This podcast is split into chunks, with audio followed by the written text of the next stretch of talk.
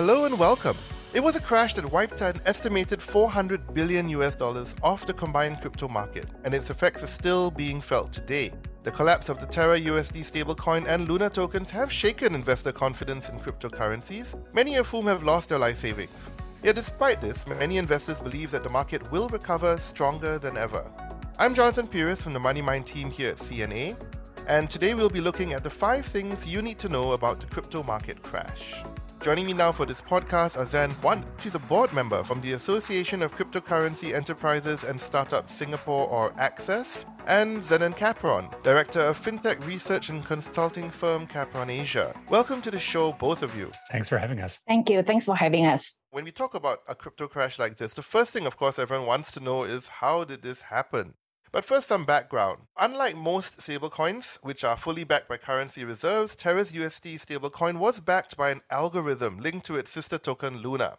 And the price of that USD had soared in the last 6 months due to a platform called Anchor, which offered a 20% yield to anyone who bought the USD and lent it to the protocol.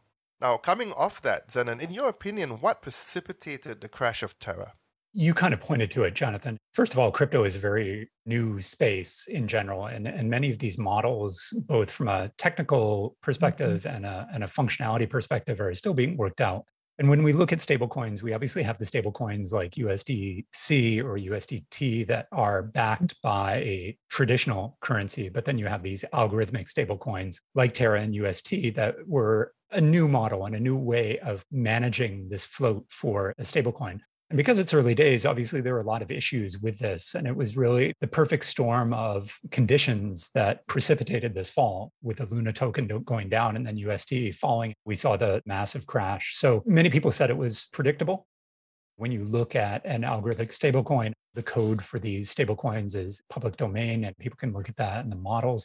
So there were a lot of people that were predicting it. But as you pointed out as well, there were a lot of people that had invested tremendously and really believed in both the business model and the technology behind it. Zan, were there any warning signs for investors? I mean, could they have avoided this? Yeah, on the high side, a lot of people in the crypto world did point out some weaknesses, like Zennon has mentioned earlier.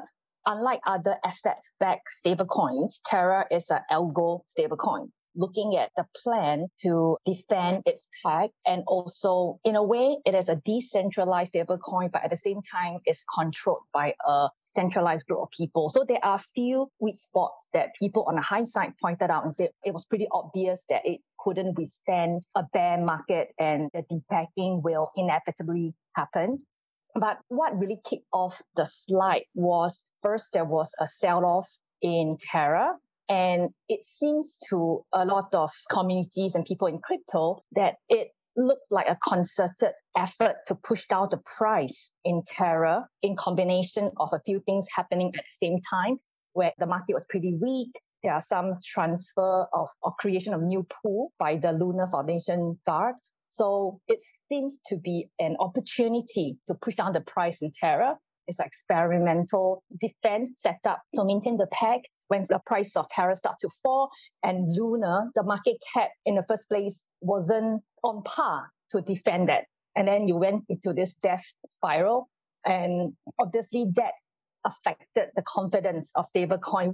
And in fact, that is the big surprise here, right, Zennon, that this was supposed to be a stable coin. Now, if this turns out it is not stable, then where is crypto's safe place, Zennon, in your opinion? People who have been in crypto for a while, this kind of activity or this kind of collapse is nothing new. You look back to the beginning of Bitcoin, the collapse of Mt. Gox, a couple of times where Ether was up to $1,000 and then down to $100. These ebbs and flows and cycles are nothing new to people in the crypto space. The challenge here is obviously that there are a lot of new people that came into the ecosystem through Luna and UST. We've seen the reporting over the past couple of weeks where people have been really, in many cases, shattered. I lost a trivial amount of money with this. I played around with it and lost a bit myself, but nothing that really hurt my life, but many people put a significant amount of their assets into this. And on one side, you have the view that this is going to go to the moon and Luna get up to over $100 at one point, which for people who had bought in for less than $1, that's a huge return. you see the bright sides, you know, you see the people that have made 100x on investing in this, but you don't see the people that have lost money. And unfortunately, you know, when things go down, and as Zan mentioned, this death spiral that we've seen, you have to be careful what you wish for, because in decentralized systems, you know, you have to have belief in the code. And as you pointed out, it seems to have been a concerted effort where somebody looked at the code, looked at the algorithm, and figured out a way to exploit that. And that's not unique. I mean, there have been many cases over the past couple of months where people have looked at these smart contracts or algorithms and seen holes in the code and ways to leverage that for their own benefit. Now, at this point, Zan, some critics of cryptos have actually called for more regulatory oversight. Do you think that could actually help to prevent this from happening again, or is that also not a good thing for cryptos? The immediate reaction, I mean, is reasonable to think that, oh, we need more regulations. We need to prevent people from over-invested or over-participated in DeFi. But I think we got to be aware that regulatory oversight is not a perfect trade-off for risk. Yeah, because it is so new. And when you think about decentralized entities or platform, it is almost impossible to regulate them. And I think that is probably why it takes a while. Regulators, central banks has been talking about stablecoins regulation, but nothing really solid has come in. And there were lots of warning signs. Even Singapore, MAS first spoke about regulating crypto in 2014, and PFAX didn't come in until 2020. Things are happening so fast in DeFi space. Regulation needs to be on point, right? Any under or over regulation, what I would call like the goal displacement in regulatory oversight, that means that you did not achieve your goal and end up impacting innovation or like a negative growth in an up and coming industry. Yeah. So I think that that's something that is not just plain and simple. It's not binary. We need to put more thoughts into it in regulation. When Luna was over $100, it's very easy to say, you know, we don't need regulation. Everything's going fine in crypto. But when all of a sudden your Luna is now worth fractions of a penny, that's the time that you might want regulations to be there. Because if that was a traditional financial product, in theory, the government would be there to support any kind of cleanup afterwards. But right now, the cleanup is being done by the same people that created the problem in the first place, which is the Luna team. And it doesn't seem like many of these people are going to get their money back. When we're in a bull market, we kind of lose sight of, and we say that, you know, this is great. We don't need regulators. But all of a sudden, when things start to go pear-shaped, that's when you wish that you had regulation in some of this. Yeah.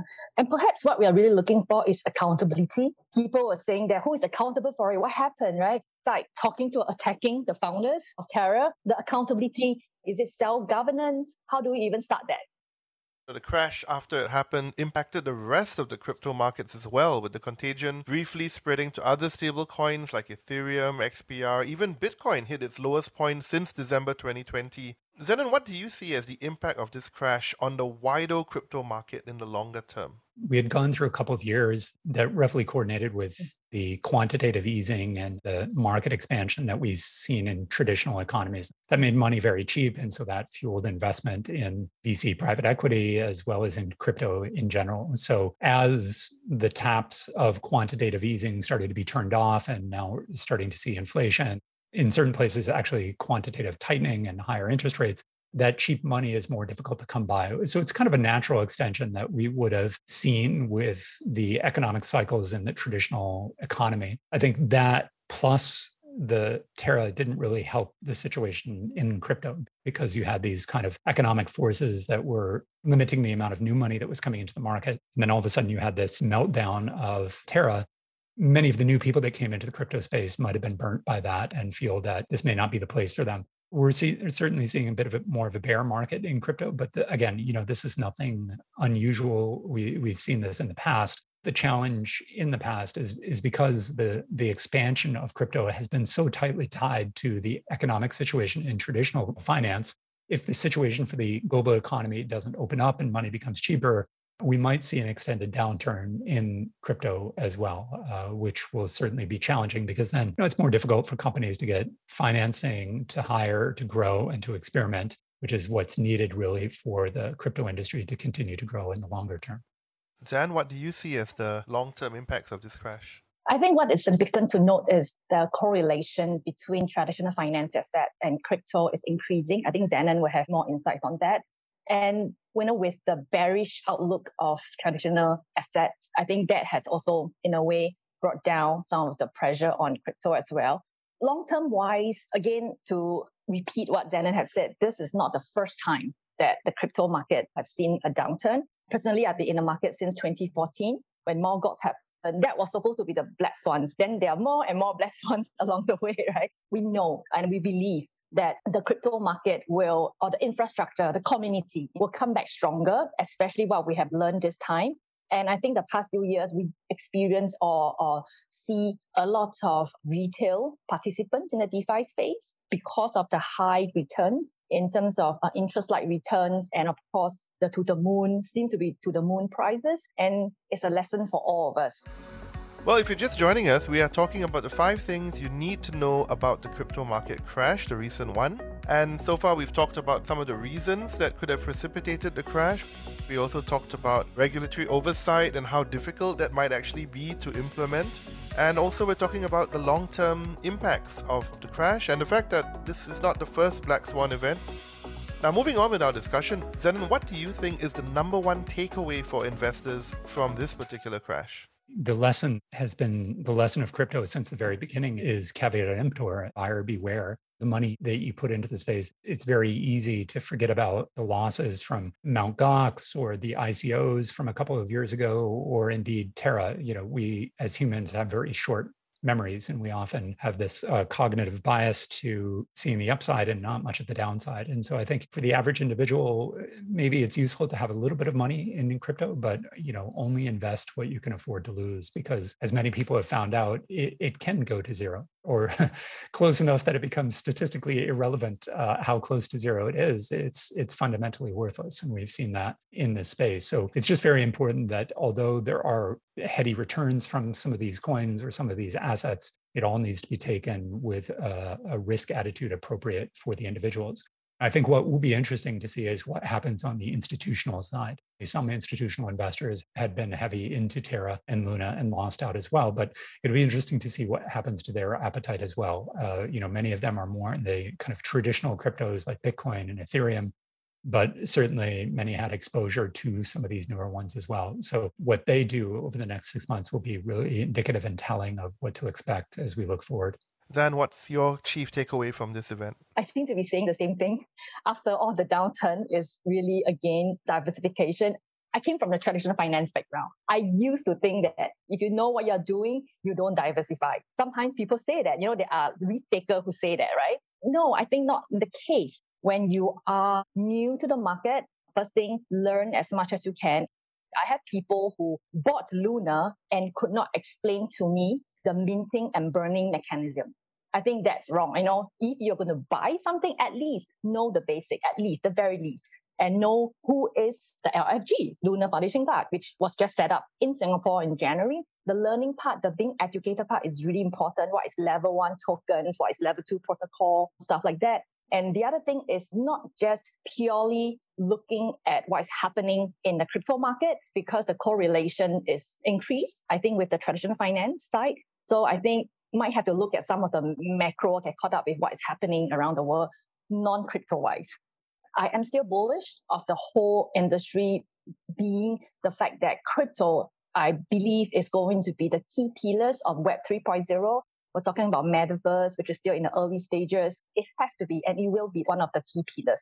Crypto is not going away anytime soon. Even Terra CEO Do Kwon doesn't seem to be going away either. He's still trying to revive the blockchain. But where should investors go from here, though, Zan? Like, what is your advice? Stick to the big ones, or should they also experiment? Again, I think don't invest in anything you don't know.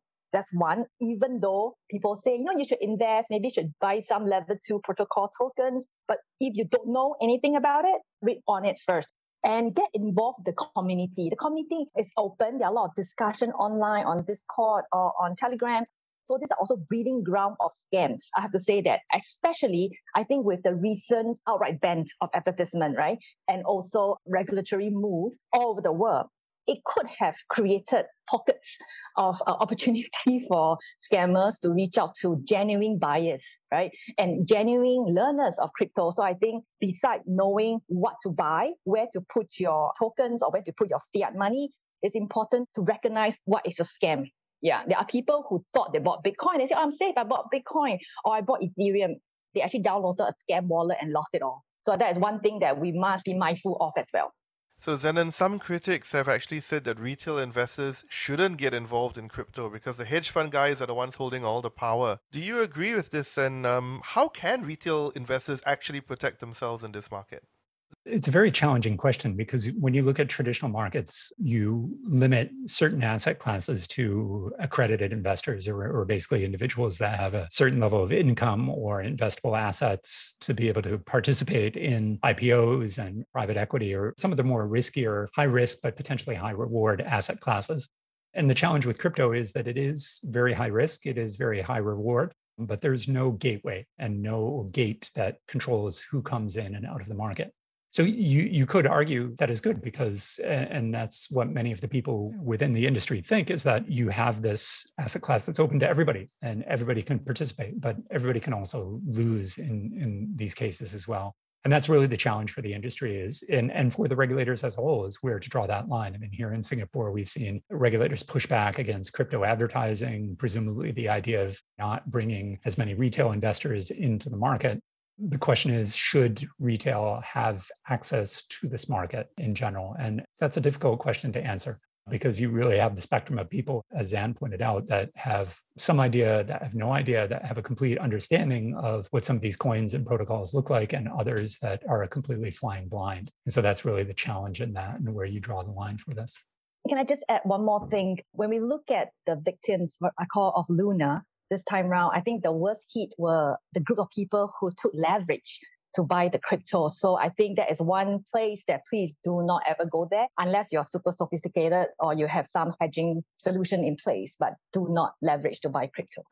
Zennon and Zan, thank you so much for joining me in this podcast. Thank you. So to recap, not all stablecoins are the same. Those not backed by hard currency can be manipulated. More oversight is needed, but it is not easy to regulate cryptos. Cryptos are not immune to the wider global economic conditions. Diversification and education is key. You must know what you are investing in. And those are the 5 things you need to know about the recent crypto market crash. Thanks for listening. Money Mind airs every Saturday at 10:30 p.m. on Mediacorp's CNA. You can also catch us online at cna.asia or on YouTube.